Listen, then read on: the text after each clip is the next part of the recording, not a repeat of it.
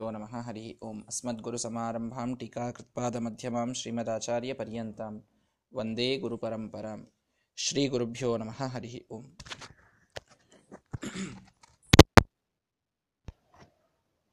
ಸುಮಧ್ವ ವಿಜಯದಲ್ಲಿ ಈ ಆರನೆಯ ಸರ್ಗದ ಕೊನೆಯ ಭಾಗವನ್ನು ನಾವು ನೋಡ್ತಾ ಇರಬೇಕಾದಾಗ ಶ್ರೀಮದಾಚಾರ್ಯರು ಪತ್ರವನ್ನು ಬರೆದಿಟ್ಟು ಶಿಷ್ಯರಿಗೆ ಒಂದು ಆದೇಶವನ್ನು ನೀಡಿ ತಾವು ಅಲ್ಲಿಯಿಂದ ನಾವಿನ್ನು ಹೊರಡ್ತಾ ಇದ್ದೇವೆ. ಮತ್ತೆ ಮರಳಿ ಬರ್ತೇವೋ ಇಲ್ವೋ ಗೊತ್ತಿಲ್ಲ. ತಾವೆಲ್ಲರೂ ಕೂಡ ಈ ನಮ್ಮ ಮಾತುಗಳನ್ನು ಪಾಲಿಸಿ ಅಂತ ಬರೆದಿಟ್ಟು ಹೋದರು. ಶಿಷ್ಯರಿಗೆ ದುಃಖ ಬಂದಿದೆ. ನಮ್ಮನ್ನು ಅನಾಥರನ್ನಾಗಿ ಮಾಡಿ ಹೋಗಬೇಡಿ ಅಂತ ಪ್ರಾರ್ಥನೆ ಮಾಡ್ತಾ ಮಾಡಬೇಕು ಅಂತ ಅನಿಸ್ತಾ ಇದೆ. ಗುರುಗಳ ಅಭಿಮತದ ಭಂಗ ಆದೀತು. ಗುರುಗಳು ಹೇಳುವ ಮಾತಿಗೆ ನಾವು ವಿರುದ್ಧ ಹೋದಂತಾದೀತು ಅನ್ನುವ ಭಯದಿಂದ ಯಾರು ಏನು ಹೇಳದೇನೆ ತಮ್ಮ ಮನಸ್ಸಿನಲ್ಲೇ ತಮ್ಮ ಭಾವನೆಯನ್ನು ಇಟ್ಟುಕೊಂಡು ಕೂತಿದ್ದಾರೆ. ಆಗ ಸತ್ಯತೀರ್ಥರು ಮಾತ್ರ ಅವರಿಂದ ಮೂರು ಸಾರಿ ಐತರೇಯ ಭಾಷ್ಯದ ಪಾಠವನ್ನು ಕೇಳಿದಂತಹ ಮಹಾನುಭಾವರು ಶ್ರೀಮದಾಚಾರ್ಯರ ವಿರಹವನ್ನು ತಾಳಲಿಕ್ಕಾಗದೇನೆ ಅವರನ್ನು ಹಿಂಬಾಲಿಸಿದ್ದಾರೆ. ಹಿಂಬಾಲಿಸಿದರೆ ಶ್ರೀಮದಾಚಾರ್ಯರ ಮಾರ್ಗದ ಒಂದು ಗತಿಯನ್ನು ನೋಡಿ ಆಶ್ಚರ್ಯಪಟ್ಟಿದ್ದಾರೆ. ಆಶ್ಚರ್ಯವತ್ ಪಶ್ಯತಿ. ಒಂದು ಬಂಡೆಗಲ್ಲಿನ ಮೇಲೊಂದು ಕಾಲಾದರೆ ಇನ್ನೊಂದು ಬಂಡೆಗಲ್ಲಿನ ಮೇಲೆ ಮತ್ತೊಂದು ಕಾಲು. ಎಷ್ಟು ವೇಗವಾಗಿ ಮನಸ್ಸಿನ ವೇಗದಿಂದ ಶ್ರೀಮದಾಚಾರ್ಯರು ಹೊರಟ್ರೆ ಇವರಿಗೆ ಬೆಳಗ್ಗೆಯಿಂದ ಸಾಯಂಕಾಲದವರೆಗೆ ತಾವೇನೋ ಓಡ್ತಾ ಓಡ್ತಾ ಹಿಂಬಾಲಿಸಲಿಕ್ಕೆ ನೋಡಿದ್ದಾರೆ. ಸಾಧ್ಯವಾಗಿಲ್ಲ. ಬಹಳ ದೂರದಲ್ಲಿ ಶ್ರೀಮದಾಚಾರ್ಯರಿದ್ದಾರೆ. ಸಾಯಂಕಾಲವಾದ ಮೇಲೆ ಒಂದು ಸಲ ತಿರುಗಿ ನೋಡಿ ಕೈಯ ಸೊನ್ನೆಯನ್ನು ಮಾಡಿದ್ದಕ್ಕೆ, ಅದರಿಂದ ಬಂದ ಗಾಳಿಯಿಂದ ಆ ಪೂರ್ಣ ಹಿಮಾಲಯದ ಮಾರ್ಗ ಏನು ಬೆಳಗ್ಗೆಯಿಂದ ಸಂಜೆಯವರೆಗೆ ಹೋಗಿದ್ದರೋ ಅದೆಲ್ಲವನ್ನ ಮತ್ತೆ ಅದನ್ನು ದಾಟಿ ತಾವಿದ್ದ ಮಠದಲ್ಲಿ ತಾವು ಬಂದು ಕುಳಿತಿದ್ದಾರೆ, ನಿತ್ಯದಲ್ಲಿ ಎಲ್ಲ ಶಿಷ್ಯರನ್ನು ಕರೆದುಕೊಂಡು ಏನು ಶ್ರೀಮದಾಚಾರ್ಯರ ಮಹಿಮೆ ಅನ್ನುವುದನ್ನು ತಿಳಿಸ್ತಾ ಇದ್ದಾರೆ ಸತ್ಯತೀರ್ಥರು. ಆ ಕಡೆಗೆ ಶ್ರೀಮದಾಚಾರ್ಯರು ಹಿಮಾಲಯದ ಮುಂದೆ ನಿಂತಿದ್ದಾರಂತೆ. ಅದ್ಭುತವಾದ ಪರ್ವತದ ಶ್ರೇಣಿಯದು. ಆ ಹಿಮಾಲಯದಲ್ಲಿ ವಾನರೇಂದ್ರ ಇವ ವಾಯುಜವೋ ಅಸೌ, ಭೀಮಸೇನ ಇವ ದಾನವ ಭೀಮಃ, ಉಲ್ಲಲಾಸ ಗಿರಿ ಪುಂಗವ ಶೃಂಗೆ ಸಹ ವ್ರಜನ್, ವ್ರಜಿನನಾಶನ ನಾಮ. ವ್ರಜಿನಗಳನ್ನ, ದುಃಖಗಳನ್ನು, ಪಾಪಗಳನ್ನು ಕಳೆಯುವಂಥ ನಾಮ. ವ್ರಜಿನ ನಾಶನ ನಾಮ. ಶ್ರೀಮದಾಚಾರ್ಯರು ಶ್ರೀಮನ್ ಮಧ್ವಾಚಾರ್ಯ ಅಂತನ್ನುವಂಥ ಒಂದು ಹೆಸರು ತೆಗೆದುಕೊಂಡರೆ ಎಲ್ಲ ಪಾಪಗಳು ನಡಗಿ ಹೋಗುತ್ತವಂತೆ. ಕೇವಲ ಶ್ರೀಮದಾಚಾರ್ಯರ ನಾಮಕ್ಕಿರುವ ಬಲ ಇದು. ಪರಮಾತ್ಮನಿಗೆ ಹೇಳ್ತೇವಲ್ಲ, ನೀನು ಯಾಕೋ, ನಿನ್ನ ಹಂಗ್ಯಾಕೋ ರಂಗ, ನಿನ್ನ ನಾಮದ ಬಲ ಒಂದಿದ್ದರೆ ಸಾಕು ಅಂತ ಪರಮಾತ್ಮನಿಗೆ ಹೇಳುವಂತೆ ಆ ರಂಗನ ನಾಮದ ಬಲವೇ ಎಲ್ಲ ಕೆಲಸಗಳನ್ನು ಮಾಡುತ್ತದೆ. ಏನಿಲ್ಲದಂತಹ ವ್ಯಕ್ತಿಗೂ ಕೂಡ ಭಾರೀ ಪಾಪವನ್ನ ಎಲ್ಲ ಕಳೆದು ಅವರು ಮಾಡಿದಂತಹ ಪುಣ್ಯಕ್ಕೆ ಹೆಚ್ಚು ಹೆಚ್ಚು ಫಲವನ್ನ ಕೊಡುವಂಥದ್ದು ಶ್ರೀಹರಿಯ ನಾಮ ಅಂತ ನಾವು ಅನೇಕ ದಾಸರ ವಾಣಿಯಲ್ಲಿ ಕೇಳ್ತೇವೆ, ಶಾಸ್ತ್ರದಲ್ಲಿ ಕೇಳ್ತೇವೆ. ನಾರಾಯಣೇತಿ ಮಂತ್ರೋಸ್ತಿ, ವಾಗಸ್ತಿ ವಶವರ್ತಿನಿ, ತಥಾಪಿ ನರಕೇ ಗೋರೆ ಪತಂತೀತ್ಯೇತದ್ಭುತಂ ನಾರಾಯಣ ಅನ್ನುವಂಥ ನಾಮ ಎಷ್ಟು ಸರಳವಾದ ನಾಲ್ಕಕ್ಷರದ ನಾಮ ಇದೆ. ಮಾತು ಬರ್ತದೆ, ಬಾಯಿಯಲ್ಲಿ ನಾಲಿಗೆ ಇದೆ ಅಂತಂದರೆ ಯಾಕದನ್ನು ಹೇಳಿ ಪುಣ್ಯವನ್ನು ಪಡೆಯೋದಿಲ್ವೋ ಮನುಷ್ಯರು, ಇದೇ ಅದ್ಭುತ ಅನ್ನಿಸ್ತದೆ ಅಂತ ಶಾಸ್ತ್ರಕಾರರು ಒಂದು ಕಡೆಗೆ ಹೇಳ್ತಾರೆ. ಅಂದರೆ ಅಷ್ಟು ಸರಳವಾದಂತಹ, ಅಷ್ಟು ಫಲವನ್ನು ಕೊಡುವಂತಹ ಏನು ಸವಿ ಏನು ಸವಿ ಹರಿನಾಮ ಅದು. ಆ ಹರಿನಾಮಕ್ಕೆ ಇದ್ದ ಮಹತ್ವವ ಅದರ ತರವಾಯ ಶ್ರೀಮದಾಚಾರ್ಯರ ನಾಮದಲ್ಲಿ ಇದ್ದದ್ದು. ವ್ರಜಿನ ನಾಶನ ನಾಮ. ಎಲ್ಲ ಪಾಪಗಳನ್ನು ತೆಗೆದುಹಾಕುವ ಒಂದು ಪುಣ್ಯತಮವಾದ ನಾಮ, ಅದು ಮಧ್ವನಾಮ. ಹೀಗಾಗಿ ಅಂತಹ ಆ ಶ್ರೀಮದಾಚಾರ್ಯರು, ಆ ಎಲ್ಲ ಕಲುಷಗಳನ್ನು ಹೋಗಲ್, ಹೋಗಿಸುವ ಶ್ರೀಮದಾಚಾರ್ಯರು ಗಿರಿಪುಂಗವ ಶೃಂಗೇ ವ್ರಜನ್. ಆ ಗಿರಿಗಳ ಶ್ರೇಷ್ಠವಾದ ಗಿರಿಗಳಲ್ಲಿ ಶ್ರೇಷ್ಠವಾದದ್ದು. ಉತ್ತಮದಲ್ಲಿ ಉತ್ತಮವಾದಂಥದ್ದು ಹಿಮಾಲಯ ಪರ್ವತ. ಆ ಹಿಮಾಲಯದಲ್ಲಿ ತಾವು ಇರಬೇಕಾದಾಗ, ನಡೀತಾ ಹೋಗಬೇಕಾದಾಗ ವಾನರೀಂದ್ರ ಇವ ವಾಯುಜವಃ ವಾಯುವಿನ ವೇಗದಲ್ಲಿ ಹೋಗುವಂತಹ ಸಮುದ್ರವನ್ನೇ ದಾಟಿದಂತಹ ಹನುಮಂತ ದೇವರೇ ಇರಬೇಕು ಅಂತ ಕಂಡಿದ್ದಾರಂತೆ. ಅಲ್ಲಿ ಹೋಗುವ ಹೋಗುವ ಮಾರ್ಗದಲ್ಲೆಲ್ಲ ಋಷಿಮುನಿಗಳಿದ್ದರು. ಇವತ್ತಿಗೂ ಅನೇಕ ಋಷಿ ಮುನಿಗಳು ಅಲ್ಲಿ ಕೂತು ತಪಸ್ಸು ಮಾಡ್ತಾರೆ ಅದೃಶ್ಯರಾಗಿ ಅಂತಲೂ ಹೇಳ್ತೇವೆ ನಾವು ಹಿಮಾಲಯದಲ್ಲಿ. ಹೀಗಾಗಿ ಆಗಂತೂ ಪ್ರತ್ಯಕ್ಷಕ್ಕೂ ಋಷಿಮುನಿಗಳು ಇರಲಿಕ್ಕೆ ಬೇಕು ಇರಬೇಕು. ಅವರು ಇವರು ಹೋಗುವ ವೇಗವನ್ನು ನೋಡಿದರೆ ವಾಯುಜವಹ. ಏನ್ ವಾಯು ವೇಗದಲ್ಲಿ ಹೊರಟಿದ್ದಾರ? ವಾನರೇಂದ್ರ ಇವ. ಇವರು ಸಾಕ್ಷಾತ್ ಕಪೀಂದ್ರರಾದಂತಹ ಹನುಮಂತ ದೇವರೇ ಇರಬೇಕಿವರು ಅಂತ ಹೇಳಿದ್ರಂತೆ. ಭೀಮಸೇನ ಇವ ದಾನವ ಭೀಮಃ. ದಾನವರಿಗೆ ಭಯಂಕರವಾಗುವಂತಹ ಒಂದು ನಡತೆ ಅವರಲ್ಲಿ ಇದೆ. ಕೆಲವರ ಆ ಟಿವಿಯೇ ಹಾಗಿರುತ್ತದೆ. ಅವರು ಬರುವಾಗಲೇನೆ ಮುಂದಿದ್ದಂತಹ ದಾನವರು ತತ್ತರಿಸಿ ಹೋಗುತ್ತಾರೆ. ಭೀಮಸೇನ ದೇವರು ಬರುವ ನಡುಗೆಯನ್ನ ನೋಡಿಯೇನೆ ಎಲ್ಲರೂ ಕೂಡ ಭಯಗ್ರಸ್ತರಾಗ್ತಾ ಇದ್ರು ಕೌರವರ ಯುದ್ಧದಲ್ಲಿ, ಕುರುಕ್ಷೇತ್ರ ಯುದ್ಧದಲ್ಲಿ ಅಂತ ಕೇಳ್ತೇವೆ. ಅವರು ರಣಭೂಮಿಗೆ ಬರ್ತಾ ಇದ್ದಾರೆ ಅಂದ್ರೆ ಅವರ ಕಾಲಿಟ್ಟ ತಕ್ಷಣ ಭೂಮಿ ಅಲಗಾಡಬೇಕು, ಅದರ ಧೈರ್ಯ ಆಗ್ತಿರಲಿಲ್ಲ ಕೌರವರಿಗೆ ಯುದ್ಧಕ್ಕೆ ಮುಂದೆ ಬರಬೇಕು ಅನ್ನೋದಕ್ಕೆ. ದಾನವ ಭೀಮ, ದಾನವರಿಗೆ ಭಯಂಕರರಾದಂಥವರು ಭೀಮಸೇನ ದೇವರು. ಇವರು ಒಂದು ಕಾಲನ್ನ ಒಂದೊಂದು ಬಂಡೆಗಲ್ಲ ಮೇಲೆ ಇಡು, ಇಡುವ, ಇಡುತ್ತಾ ಹೋದಾಗ ಇವರ ನಡುಗೆಯನ್ನು ನೋಡಿದರೆ ಸಾಕ್ಷಾತ್ ಭೀಮಸೇನ ದೇವರೇ ಇರಲಿಕ್ಕೆ ಬೇಕು ಇವರು ಅಂತ ಅನಿಸ್ತು ಇವರ ವೇಗವನ್ನು ನೋಡಿದರೆ ಸಮುದ್ರವನ್ನು ದಾಟುವಾಗ ಏನೊಂದು ಅದ್ಭುತ ವೇಗ ಹನುಮಂತ ದೇವರದಿತ್ತೋ, ಅದೇ ವೇಗ ನಡುಗೆಯನ್ನು ನೋಡಿದರೆ ಭೀಮಸೇನ ದೇವರ ನಡುಗೆ ಈ ರೀತಿ ಆ ಹಿಮಾಲಯವನ್ನು ದಾಟ್ತಾ ದಾಟ್ತಾ ಶ್ರೇಣಿಯನ್ನು ದಾಟ್ತಾ ಹೊರಟ ಶ್ರೀಮದಾಚಾರ್ಯರು ತಾವು ಸಾಕ್ಷಾತ್ ಹನುಮಂತ ದೇವರ, ಸಾಕ್ಷಾತ್ ಭೀಮಸೇನ ದೇವರ ಅವತಾರವೇ, ಅಂಶವೇ ಅನ್ನುವುದನ್ನು ಸ್ಪಷ್ಟವಾಗಿ ತೋರಿಸಿಕೊಡ್ತಾ ಮುಂದೆ ಹೋಗ್ತಾ ಇದ್ದಾರೆ. ಆ ಹಿಮಾಲಯವನ್ನು ನೋಡಿದರಂತೆ ಎಂಥ ಹಿಮಾಲಯ? ಕವಿಯ ಕಲ್ಪನೆ ನೋಡಿ ಬಹು ಸತ್ವಗಣಂ ಸವಿಕಂ ವಿಷಮೋಕ್ಷ ಮಹಾ ಹಿಮವಂತಮಯಂ ವಿಷಮೋಕ್ಷ ಮಹಾ ಹಿಮವಂತಮಯನ್ ನಗಮೈಕ್ಷತ ಫುಲ್ಲ ದೃಗಸ್ತ ಭಯ ಎರಡೂ ಪಾದ ಒಂದೇ ಇದೆ. ವಿಷಮೋಕ್ಷ ಮಹಾಹಿಮವಂತಮಯಂ ವಿಷಮೋಕ್ಷ ಮಹಾಹಿಮವಂತಮಯನ್ ಇಷ್ಟೇ ವ್ಯತ್ಯಾಸ. ವಿಚಿತ್ರವಾದಂತಹ ಅರ್ಥ ಇವೆಲ್ಲದಕ್ಕೂ ನಾವು ಹೇಳಲಿಕ್ಕೆ ಬರ್ತದೆ ಬಹಳ ಸಮಯ ಇಲ್ಲ ಅನ್ನೋದಕ್ಕೆ ವ್ಯಾಕರಣಕ್ಕೆ ಬಹಳ ಇಳಿಯದೇನೆ ಸಾಮಾನ್ಯವಾಗಿ ಅರ್ಥವನ್ನು ಹೇಳ್ತಾ ಇದ್ದೇನೆ. ಅಯಂ ಈ ಶ್ರೀಮದಾಚಾರ್ಯರು ಎಂಥವರು? ಫುಲ್ಲ ದೃಕ್ ಅರಳಿದ ಕಣ್ಣುಳ್ಳವರಾಗಿ ಅಸ್ತಭಯ, ಯಾವ ಭಯ ಇಲ್ಲದೇನೆ ಹಿಮಾಲಯದಲ್ಲಿ ಹೊರಟಿದ್ದಾರಂತೆ. ಹಿಮಾಲಯದಲ್ಲಿ ಹೊರಟಿದ್ದಾರೆ. ಫುಲ್ಲದ್ರಿಕ ಅರಳಿದ ಕಣ್ಣುಗಳಿಂದ ಹೊರಟಿದ್ದಾರೆ. ಅಸ್ತಭಯ, ಯಾವ ಭಯ ಇಲ್ಲದೆ ಹೊರಟಿದ್ದಾರೆ. ಇದೇ ಭಾರಿ ಭಾರಿ ಇದೆ. ಗುರುಗಳನ್ನು ನೋಡಲಿಕ್ಕೆ ಹೊರಟಾಗ ನಮ್ಮಲ್ಲಿ ಇರಬೇಕಾದಂತಹ ರಿಯಾಕ್ಷನ್ ಏನು? ಫುಲ್ಲದೃಕ ಅರಳಿದ ಕಣ್ಣುಗಳಿಂದ ಏನೋ ಭಾರೀ ಇದ್ದದ್ದೊಂದನ್ನು ಸಾಧಿಸಲಿಕ್ಕೆ ಹೊರಟಿದ್ದೇವೆ ಅನ್ನುವ ಅತ್ಯಂತ ಸಂತೋಷದಿಂದ ಹೋಗಬೇಕು ಗುರುಗಳ ಕಡೆಗೆ ಹೊರಟಾಗ. ಹೀಗಾಗಿ ಭಾರೀ ಸಂತೋಷ ಇತ್ತು ಫುಲ್ ಅದೃಕ ಕಣ್ಣೆಲ್ಲ ಅರಳಿ ಮುಖದ ಮೇಲೆ ಮಂದಹಾಸ ಕೂಡಿ ನಾವು ಏನು ಏನೋ ಒಂದು ದೊಡ್ಡ ಮಹೋತ್ಸವಕ್ಕೆ ಹೊರಟಿದ್ದೇವೆ ಅನ್ನುವಂತಹ ಭಾವನೆ ಬರ್ತಾ ಇತ್ತು ಶ್ರೀಮದಾಚಾರ್ಯರ ಮುಖದಲ್ಲಿ. ಫುಲ್ ಅದ್ರಿಕ ಗುರುಗಳ ಕಡೆಗೆ ಹೋಗಬೇಕಾದಾಗ ಅಷ್ಟು ಸಂತೋಷದಿಂದ ಹೋಗಬೇಕು. ಅಸ್ತ ಭಯ ಯಾವ ಭಯವೂ ಇರಲಿಲ್ಲಂತೆ. ಯಾಕ್ರಿ ಭಯ ಯಾಕೆ ಬರಬೇಕು? ಬಹುಸತ್ವಗಣಂ. ನೋಡಿ, ಹಿಮವಂತಂ. ಅಲ್ಲಿ ಹಿಮವತ್ ಪರ್ವತದಲ್ಲಿ ಹೊರಟಿದ್ದಾರೆ ಇವರು. ಆ ಹಿಮವತ್ ಪರ್ವತ, ಅದು ಬಹುಸತ್ವಗಣಂ. ಬಹಳಷ್ಟು ಕ್ರೂರ ಪ್ರಾಣಿಗಳಿಂದ ಕೂಡಿದಂತಹ ಪರ್ವತ ಅದು. ಅರಣ್ಯಗಳಿವೆ, ಸಿಕ್ಕಾಪಟ್ಟೆ ಅರಣ್ಯಗಳಿವೆ ಅಲ್ಲಿ. ಅರಣ್ಯಗಳ ಮಧ್ಯದಲ್ಲಿ ಹೋಗಬೇಕು. ಎಲ್ಲ ಕಡೆಗೆ ಹಿಂಸೃ ಪಶುಗಳಿರ್ತವೆ. ಯಾವ ಪಶುವಿನ ಭಯವೂ ಶ್ರೀಮದಾಚಾರ್ಯರಿಗೆ ಬಂದಿಲ್ಲ. ತಾವು ಹೋಗುವಾಗ ತಮ್ಮಲ್ಲಿ ಗುರುಗಳನ್ನು ಭೇಟಿ ಆಗ್ತಾ ಇದ್ದೇವೆ ಅನ್ನುವಂತಹ ಒಂದು ತುಡಿತ ಎಷ್ಟಿದೆ ಅಂದ್ರೆ, ಒಂದು ಆನಂದ ಎಷ್ಟಿದೆ ಅಂದರೆ, ಏನು ನಾನು ದೊಡ್ಡ ಕಾಡಿನ ದಾರಿಯಲ್ಲಿ ಹೋಗ್ತಾ ಇದ್ದೇನಲ್ಲ, ಏನಾದರೆ ಏನು ಮಾಡೋದು ಅನ್ನುವ ಭಯವೇ ಹೋಗಿಬಿಟ್ಟಿದೆ ಅದರಲ್ಲಿ. ಯಾವ ಭಯವಿಲ್ಲ. ಯಾವ ಅಂಜಿಕೆ ಇಲ್ಲ. ಯಾವ ಅಂಜಿಕೆ ಶ್ರೀಮದಾಚಾರ್ಯರಿಗೆ? ಅಂಜಿಕಿನ್ಯಾತಕಯ್ಯ ಸಂಜೀವರಾಯರ ಸ್ಮರಣೆ ಮಾಡಿದ ಮೇಲೆ ಅಂತ ಶ್ರೀಮದಾಚಾರ್ಯರ ಸ್ಮರಣೆ ಮಾಡಿದವರಿಗೆ ಅಂಜಿಕೆ ಹೋಗ್ತದೆ. ಇನ್ನು ಸ್ವಯಂ ಶ್ರೀಮದಾಚಾರ್ಯರಿಗೆ ಎಲ್ಲಿಯ ಅಂಜಿಕೆ? ಯಾವ ಪ್ರಾಣಿಗಳು, ಪ್ರಾಣಿಗಳಂತಾಗಬೇಕು ಅಂದರೆ ಪ್ರಾಣ ಅಂತಾಗಿ ಇವರು ಒಳಗಡೆಗೆ ಇರಬೇಕು. ಹಾಗೆ ಪ್ರಾಣಿ ಅನ್ನೋದು. ಈಗ ಯಾವ ಪ್ರಾಣಿಯಿಂದ ಇವರಿಗೆ ಏನು ಅಂಜಿಕೆ ಇರಬೇಕಾಗಿದೆ? ಅಂತೂ ತಾವು ಅವತಾರದ ಕಾರ್ಯವನ್ನು ಮಾಡುವಾಗಲೂ ಕೂಡ ಗುರುಗಳ ಕಡೆಗೆ ಹೋಗಬೇಕಾದಾಗ ಯಾವ ಭಯವನ್ನು ಇಟ್ಟುಕೊಳ್ಳದೆ ಪರಿಪೂರ್ಣ ಅರಳಿದ ಕಣ್ಣುಗಳಿಂದ ಭಾರೀ ಆನಂದದಿಂದ ಹೋಗಬೇಕು ಅನ್ನುವುದನ್ನು ತೋರಿಸ್ತಾ ಇದ್ದಾರೆ. ಅವರು ಹೊರಟಿದ್ದಾಗ ಹೇಗೆ ಹೊರಟರು? ವಿಷ ವಿಷಮೋಕ್ಷ ಮಹಾಹ ಅಂತಂದ್ರು.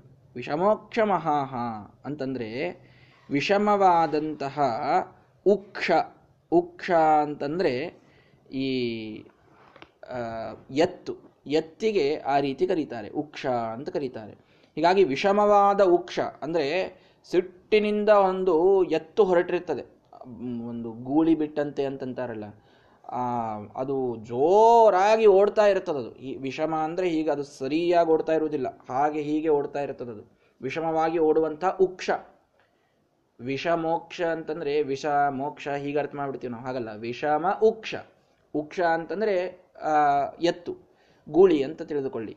ವಿಷಮವಾದ, ವಿಷಮವಾಗಿ ನಡೆಯುವಂತಹ ಉಕ್ಷ ಹೇಗೆ?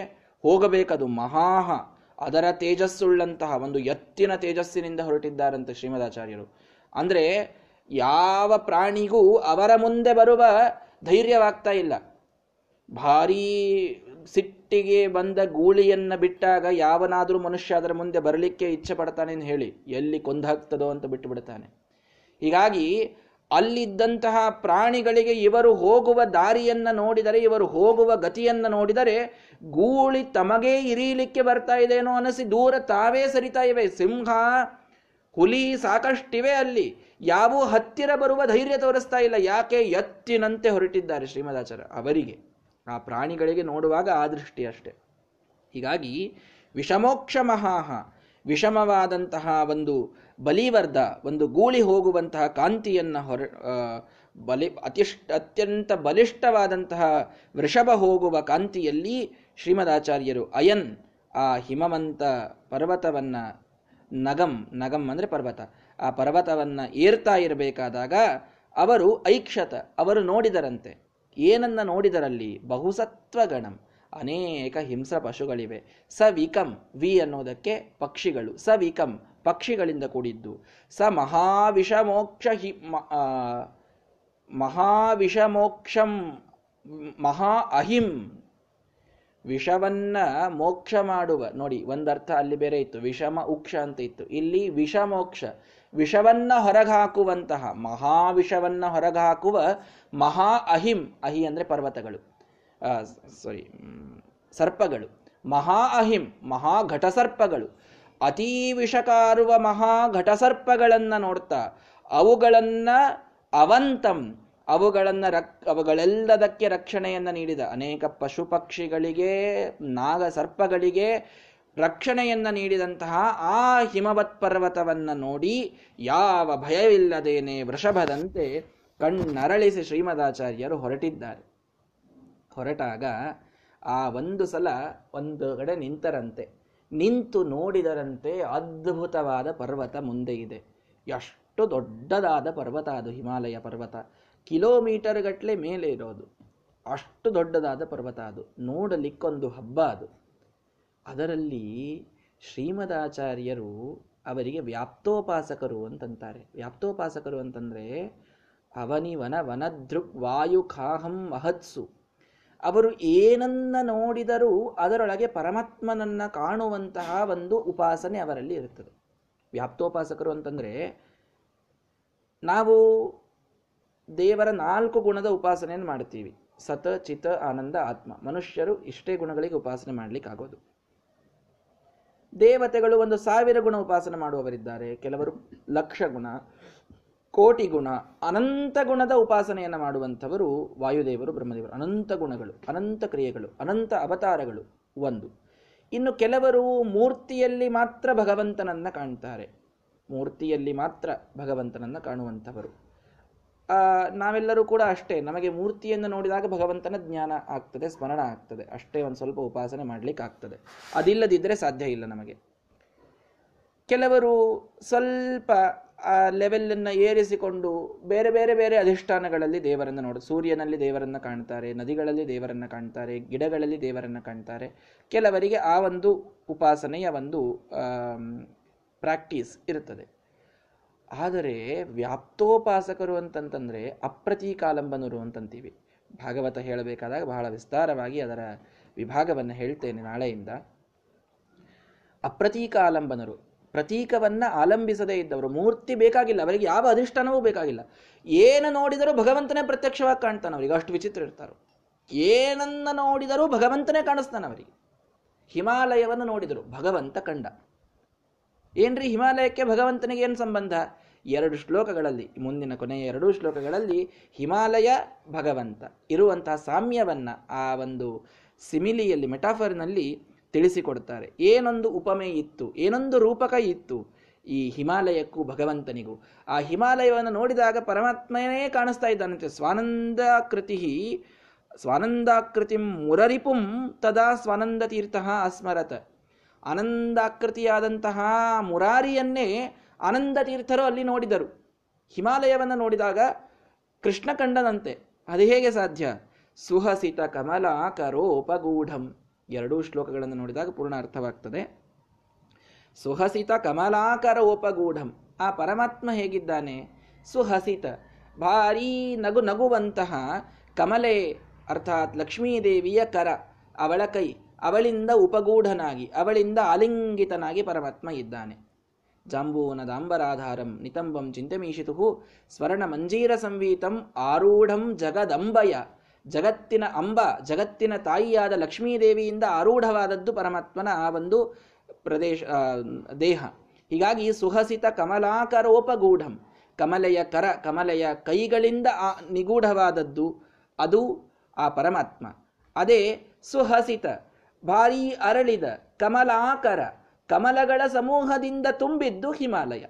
ಹೀಗಾಗಿ ಹಿಮಾಲಯದಲ್ಲಿ ಕಮಲಗಳನ್ನು ನೋಡುವಂತಹ ಶ್ರೀಮದಾಚಾರ್ಯರಿಗೆ ಆ ಕಮಲಾದೇವಿಯೇ ಲಕ್ಷ್ಮೀದೇವಿಯ ಸ್ಮರಣೆಯೇ ಆಗಿದೆಯಂತೆ. ಆ ಹಿಮಾಲಯ ಕಮಲಗಳಿಗೆ ಆಶ್ರಯವಾಗಿದೆ, ಪರಮಾತ್ಮ ಕಮಲೆಗೆ ಆಶ್ರಯನಾಗಿದ್ದಾನೆ. ಸುಜನ ಸುಖಾರ್ಥಂ ಅನಂತ ಭೋಗ ಶಯ್ಯಂ. ಸುಜನರಿಗೆ ಸುಖವನ್ನು ನೀಡಲು ಪರಮಾತ್ಮ ಅನಂತನ ಭೋಗದ ಮೇಲೆ ಮಲಗಿಕೊಂಡ.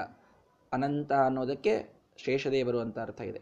ಭೋಗ ಅನ್ನುವುದಕ್ಕೆ ಹೆಡೆ ಅಂತ ಅರ್ಥ ಇದೆ. ಅಥವಾ ಹಾವಿನ ಚರ್ಮಕ್ಕೆ ಭೋಗ ಅಂತ ಕರೀತಾರೆ ಸಂಸ್ಕೃತದಲ್ಲಿ. ಅನಂತ ಭೋಗ ಶಯ್ಯಂ ಅಂದ್ರೆ ಶೇಷದೇವರ ಮೇ, ಚರ್ಮದ ಮೇಲೆ ಮಲಗಿಕೊಂಡ ಸುಜನ ಸುಖಾರ್ಥಂ. ಸುಜನಿಗೆ ಸುಖವನ್ನ ನೀಡಲಿಕ್ಕೆ ಪರಮಾತ್ಮ ಮಲಗಿಕೊಳ್ತಾನೆ ಶೇಷದೇವರ ಮೇಲೆ. ನಮಗೆಲ್ಲರಿಗೂ ಗೊತ್ತಿದೆ. ಸ್ವಾಪಂ ಯಾಸ್ಯತಿ ಶೇಷಾಂಗೆ ಲಕ್ಷ್ಮ್ಯಾ ಸಹ ಜಗತ್ಪತಿ. ಲಕ್ಷ್ಮಿಯೊಂದಿಗೆ ಆ ಶೇಷದೇವರ ಅಂಗದ ಮೇಲೆ ಮಲಗುತ್ತಾನೆ ಪರಮಾತ್ಮ. ಮಾಘ, ಮಾಧವಶ್ಚತುರೋ ಮಾಸಾನ್ ಸರ್ವಭೂತ ಹಿತಾಯ ವೈ. ಚಾತುರ್ಮಾಸ್ಯದ ಸಂದರ್ಭದಲ್ಲಿ ಇದು ಈ ಸಮಯದಲ್ಲಿ ಇದನ್ನು ಕೇಳ್ತಾ ಇದ್ದೀವಿ ಅನ್ನೋದೊಂದು ಭಾಗ್ಯ. ಚಾತುರ್ಮಾಸ್ಯದ ಸಂದರ್ಭದಲ್ಲಿ ಪರಮಾತ್ಮ ಲಕ್ಷ್ಮೀ ದೇವಿಯೊಂದಿಗೆ ಆ ಶೇಷದೇವರ ಅಂಗಗಳ ಮೇಲೆ ಮಲಗುತ್ತಾನೆ. ಯಾಕೆ? ಸರ್ವಭೂತ ಹಿತಾಯ ವೈ. ಎಲ್ಲರಿಗೆ ಆನಂದವನ್ನು ನೀಡಲಿಕ್ಕೆ. ಈ ಸಮಯದಲ್ಲಿ ಏನು ಪುಣ್ಯ ಮಾಡ್ತೀರೋ ಮಾಡ್ರಿ. ಭಾರೀ ಆನಂದ ಸಿಗುತ್ತದೆ ನಿಮಗೆ ಅಂತ ಈ ಮಾಸಗಳಿಗೆ ಒಂದು ವಿಶೇಷ ಮಹತ್ವವನ್ನು ಕೊಟ್ಟು ಚಾತುರ್ಮಾಸ್ಯ ಪರಮಾತ್ಮ ಮಲಗುತ್ತಾನೆ. ಅನಂತ ಭೋಗದ ಮೇಲೆ, ಶೇಷದೇವರ ಅಂಗದ ಮೇಲೆ ಮಲಗುತ್ತಾನೆ. ಇದೇ ಸುಜನ ಸುಖಾರ್ಥಂ ಸಜ್ಜನರ ಸುಖಕ್ಕಾಗಿಯೇ ಅನಂತ ಭೋಗ ಶಯ್ಯಂ ಅನಂತ ಭೋಗಗಳಿಗೆ ತಾನು ಆಕರವಾಗಿದೆ ಹಿಮಾಲಯ. ದೇವರಿಗೂ ಅನ್ವಯಿಸಬೇಕು, ಹಿಮಾಲಯಕ್ಕೂ ಅನ್ವಯಿಸಬೇಕು ನಾವು. ಅನಂತ ಭೋಗ, ಅನಂತಾನಂತ ಭೋಗ ಪದಾರ್ಥಗಳು ಅಲ್ಲಿ ಸಿಗುತ್ತವೆ. ಏನು ಶ್ರೀಗಂಧದ ಮರ ಇದೆ? ಪಚ್ಚು ಕರ್ಪೂರ ಸಿಗುತ್ತದೆ. ಕರ್ಪೂರದ ಏನು ಭೋಗ ಮಾಡಲಿಕ್ಕೆ ನಮಗೆ ಏನೇನು ಬೇಕು ಹೇಳಿ. ಸ್ವಾದಕ್ಕೆ ಬೇಕು ಅಂತಂದರೆ ಕರ್ಪೂರ ಇದೆ. ಗಂಧಕ್ಕೆ ಬೇಕು ಅಂತಂದರೆ ಶ್ರೀಗಂಧವಿದೆ. ಕಣ್ಣಿಗೆ ಹಬ್ಬ ಉಂಟು ಮಾಡುವಂತಹ ವಿಚಿತ್ರವಾದಂತಹ ನದಿಗಳಿವೆ. ಪರ್ವತಗಳಿವೆ, ಗಿಡಗಳಿವೆ, ಮರಗಳಿವೆ, ಎಷ್ಟೋ ಸಂಜೀವಿನಿ ಮೊದಲಾದಂತಹ ಅದ್ಭುತವಾದ ಆಯುರ್ವೇದದ ಔಷಧಗಳು ಸಿಗುವಂಥದ್ದು ಎಲ್ಲ ಭೋಗಗಳಿಗೂ ಆಶ್ರಯವಾಗಿದೆ. ಅನಂತ ಭೋಗ ಶಯ್ಯವಾಗಿದೆ ಹಿಮಾಲಯ. ಅನಂತ ಭೋಗ ಶೇಷದೇವರ ಹೆಡೆಯ ಅಥವಾ ಅಂಗದ ಮೇಲೆ ಮಲಗಿದ್ದಾನೆ ಪರಮಾತ್ಮ. ಹೀಗಾಗಿ ಹಿಮಾಲಯಕ್ಕೂ ಅನ್ವಯ, ಪರಮಾತ್ಮನಿಗೂ ಅನ್ವಯ. ವಿಕಸಿತ ಸುಮನೋ ಘಟಾಗಮುಚ್ಚಂ ವಿಕಸಿತ ಸುಮನೋ ಘಟಾಗಂ ಅಂತಂದ್ರೆ ಯಾವಾಗಲೂ ಕೂಡ ಅರಳಿದಂತಹ ಸು, ಸುಮನ ಸುಮನ ಅನ್ನೋದಕ್ಕೆ ಪುಷ್ಪಗಳು, ಪುಷ್ಪಗಳ ಘಟ ಘಟ ಅಂದರೆ ಸಮೂಹ. ಆ, ಯಾವಾಗಲೂ ಅರಳಿದಂತಹ ಪುಷ್ಪಗಳ ಘಟ ಸಮೂಹ, ಅದರಿಂದ ಕೂಡಿದ ವೃಕ್ಷಗಳು ಅಲ್ಲಲ್ಲಲ್ಲಿ ಹಿಮಾಲಯದಲ್ಲಿ ರಾಜಾಜಿಸ್ತಾ ಇವೆ ಅದೇ ವಿಕಸಿತ ಸುಮನೋಘಟಾಗಂ ಅಂದರೆ ವಿಕಸಿತವಾದ, ಯಾವಾಗಲೂ ತನ್ನಲ್ಲಿ ಅರಳಿದ ಮನಸ್ಸಿನಿಂದ ಬಂದ ಸುಮನೋ ಭಾರೀ ಮನಸ್ಸುಳ್ಳವರು ದೇವತೆಗಳು ಅಂತ ಅರ್ಥ. ಸುಮನಸರು ಅಂದರೆ ದೇವತೆಗಳು. ಆ ದೇವತೆಗಳ ಘಟ, ದೇವತೆಗಳ ಸಮೂಹ, ಅದರಲ್ಲಿ ಆಗಮ್ ಆಗ ಅನ್ನೋದಕ್ಕೆ ವೃಕ್ಷ ಅಂತ ಅರ್ಥ ಮಾಡಿದ್ವಿ. ಅಂದರೆ ಅರಳಿದ ಪುಷ್ಪಗಳನ್ನು ಹೊಂದಿದ ವೃಕ್ಷ ಹಿಮಾಲಯದಲ್ಲಿದೆ ಅಂತ. ಅರಳಿದ ಮನಸ್ಸಿನ ದೇವತೆಗಳಿಂದ, ದೇವತೆಗಳ ಸಮೂಹದಲ್ಲಿ ಆಗ ಚೆನ್ನಾಗಿ ಇರುವಂಥವ ಅವನು ಪರಮಾತ್ಮ. ವಿಕಸಿತ ಸುಮನೋ ಘಟಾಗಂ ಉಚ್ಚಂ. ಸರ್ವೋತ್ತಮನಾದವನು ಪರಮಾತ್ಮ. ಇದು ಉಚ್ಚ, ಅಂದ್ರೆ ಅತ್ಯಂತ ಎತ್ತರದ್ದು ಈ ಹಿಮಾಲಯ. ಮರಕತ ರತ್ನಮಯ ಸ್ಥಳಾಗ್ರ್ಯ ಶೋಭಂ. ಮರಕತ ರತ್ನಗಳು, ಅದೊಂದು ರತ್ನದ ಒಂದು ವಿಶೇಷ. ಆ ಮರಕತ ರತ್ನವನ್ನ ಹೊಂದಿದಂತಹ ಸ್ಥಳ ಹಿಮಾಲಯದಲ್ಲಿ ಇದೆ. ಭಾರೀ ರತ್ನಗಳು ಸಿಗುವಂತಹ ಜಾಗ ಹಿಮಾಲಯ. ಅದೇ ಮರಕತ ರತ್ನದಂತೆ, ಮರಕತ ರತ್ನ ಅಂದ್ರೆ ಸ್ವಲ್ಪ ನೀಲಿ ಬಣ್ಣದ ರತ್ನ ಅದು. ಹೀಗಾಗಿ ಮರಕತ ರತ್ನಮಯ ಸ್ಥಳ ಪೂರ್ಣ ಆ ಮರಕತ ರತ್ನವನ್ನೇ ಹೊಂದಿದ ಸ್ಥಳ ಹೇಗೆ ನೀಲಿ ನೀಲಿ ಕಾಣಬೇಕೋ ಅದರಂತೆ ಶೋಭೆ ಉಳ್ಳವನು ಪರಮಾತ್ಮ. ಮರಕತ ರತ್ನಗಳ ಸ್ಥಳವುಳ್ಳದ್ದು ಅದು ಹಿಮಾಲಯ. ಆ ಮರಕತ ರತ್ನದ ಸ್ಥಳದಂತೆ ನೀಲವಾದ ಶೋಭೆಯನ್ನು ಉಳ್ಳವನು ಪರಮಾತ್ಮ. ಆ ಒಂದು ಮಾತು ಕೂಡ ಇಬ್ಬರಿಗೂ ಅದು ಅನ್ವಯವಾಗ್ತದೆ. ಪಾದೋಪಾಂತ ನಮನ್ ಮಹಾಮುನಿಗಣಂ.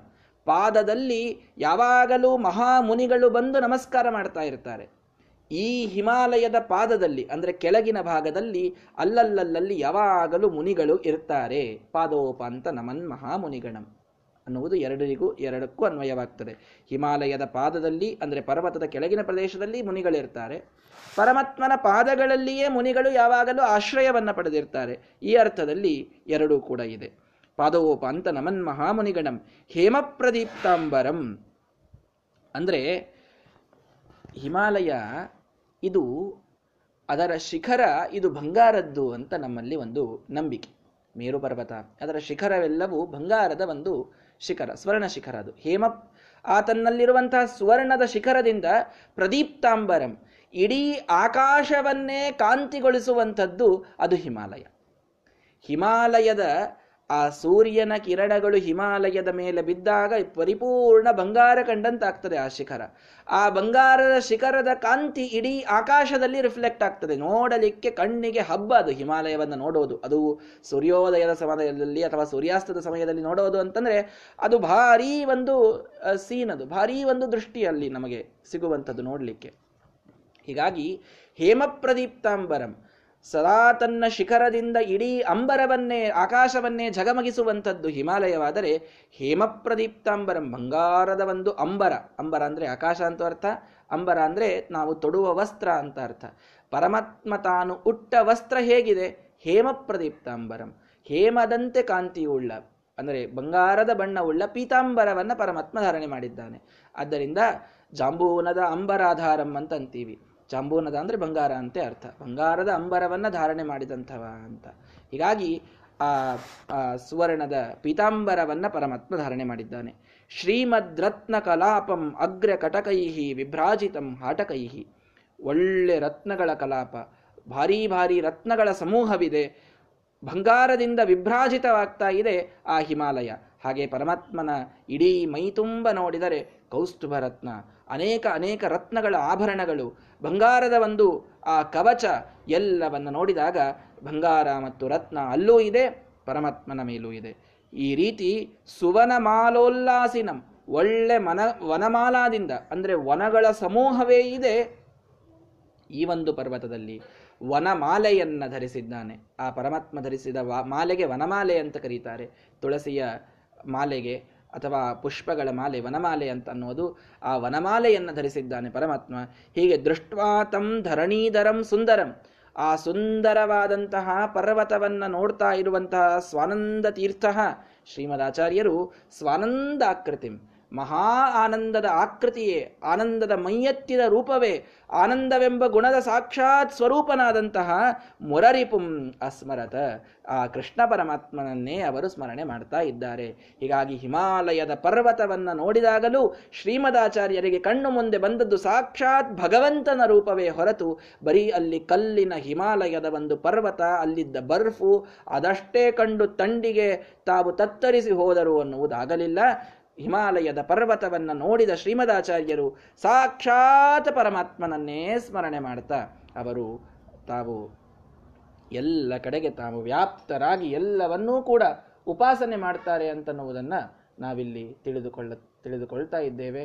ಈ ರೀತಿ ಈ ಶ್ರೀಮದಾಚಾರ್ಯರ ವ್ಯಾಪ್ತೋಪಾಸಕತ್ವ, ಅಪ್ರತೀಕಾಲಂಬನ ಸ್ವರೂಪ, ಇದನ್ನು ನಮಗೆ ಸುಮಧ್ವ ವಿಜಯಲ್ಲಿ ಬಹಳ ಸುಂದರವಾಗಿ ತಿಳಿಸಿಕೊಟ್ಟ ಕೊಡ್ತಾ ಇದೆ. ಇಲ್ಲಿಗೆ ಆ ಹಿಮಾಲಯದ ಒಂದು ಸುಂದರವಾದ ವರ್ಣನೆ ಹೇಗೆ ಶ್ರೀಮದಾಚಾರ್ಯರು ಅದನ್ನು ಹತ್ತಿ ಹೋದರು ಅಂತಾದ ಮೇಲೆ ಅಲ್ಲಿ ಏಳನೆಯ ಸರ್ಗದಲ್ಲಿ ಪರಿಪೂರ್ಣವಾಗಿ ಆ ಹಿಮಾಲಯದ ತುಟ್ಟ ತುದಿಗೆ ಹೋಗಿ ಅಲ್ಲಿರುವ ವೇದವ್ಯಾಸ ದೇವರ ಆಶ್ರಮವನ್ನು ಕಂಡು ವೇದವ್ಯಾಸ ದೇವರ ಸೂಕ್ಷ್ಮ ರೂಪ ಚಿಂತನೆಯನ್ನು ಅದ್ಭುತವಾಗಿ ಶ್ರೀ ವೇದವ್ಯಾಸ ದೇವರ ನಖವನ್ನು ಆರಂಭ ಮಾಡಿಕೊಂಡು ಅವರ ಜಟಾಮಂಡಲದವರೆಗೆ ನಖಶಿಖಾಂತ ವರ್ಣನೆಯನ್ನು ಮಾಡಿ ನೀವು ಧ್ಯಾನವನ್ನ ಮಾಡಬೇಕಾದರೆ ಹೀಗೆ ಮಾಡಿ ಅಂತ ನಮಗೆ ತೋರಿಸಿಕೊಟ್ಟಂಥವರು ಶ್ರೀಮದಾಚಾರ್ಯರು. ಅದರ ಪೂರ್ಣ ವಿವರಗಳು ಏಳನೆಯ ಸರ್ಗದಲ್ಲಿ ಬರ್ತವೆ. ಮುಂದಿನ ಪಾಠದಲ್ಲಿ ಏಳನೆಯ ಸರ್ಗವನ್ನು ನೋಡೋಣ ಅಂತ ಹೇಳ್ತಾ ಗುರುಗಳ ಅನುಗ್ರಹದಿಂದ ಆರು ಸರ್ಗಗಳು ನಮಗೆ ಸಾಕಷ್ಟು ಶ್ಲೋಕಗಳು. ಒಂದು, ಸಾಧಾರಣ ಮುನ್ನೂರು, ನಾಲ್ಕುನೂರು ಶ್ಲೋಕಗಳನ್ನು ದಾಟಿ ನಾವೀಗ ಬಂದಿದ್ದೇವೆ. ಸುಮಂತ ವಿಜಯ ಪ್ರಾರಂಭವಾದಾಗ ಇಷ್ಟು ಸರಳಾಗಿ ನಿರ್ವಿಘ್ನವಾಗಿ ನಡೀತದೆ ಅಂತ ನಾನು ಅಂದುಕೊಂಡಿರಲಿಲ್ಲ.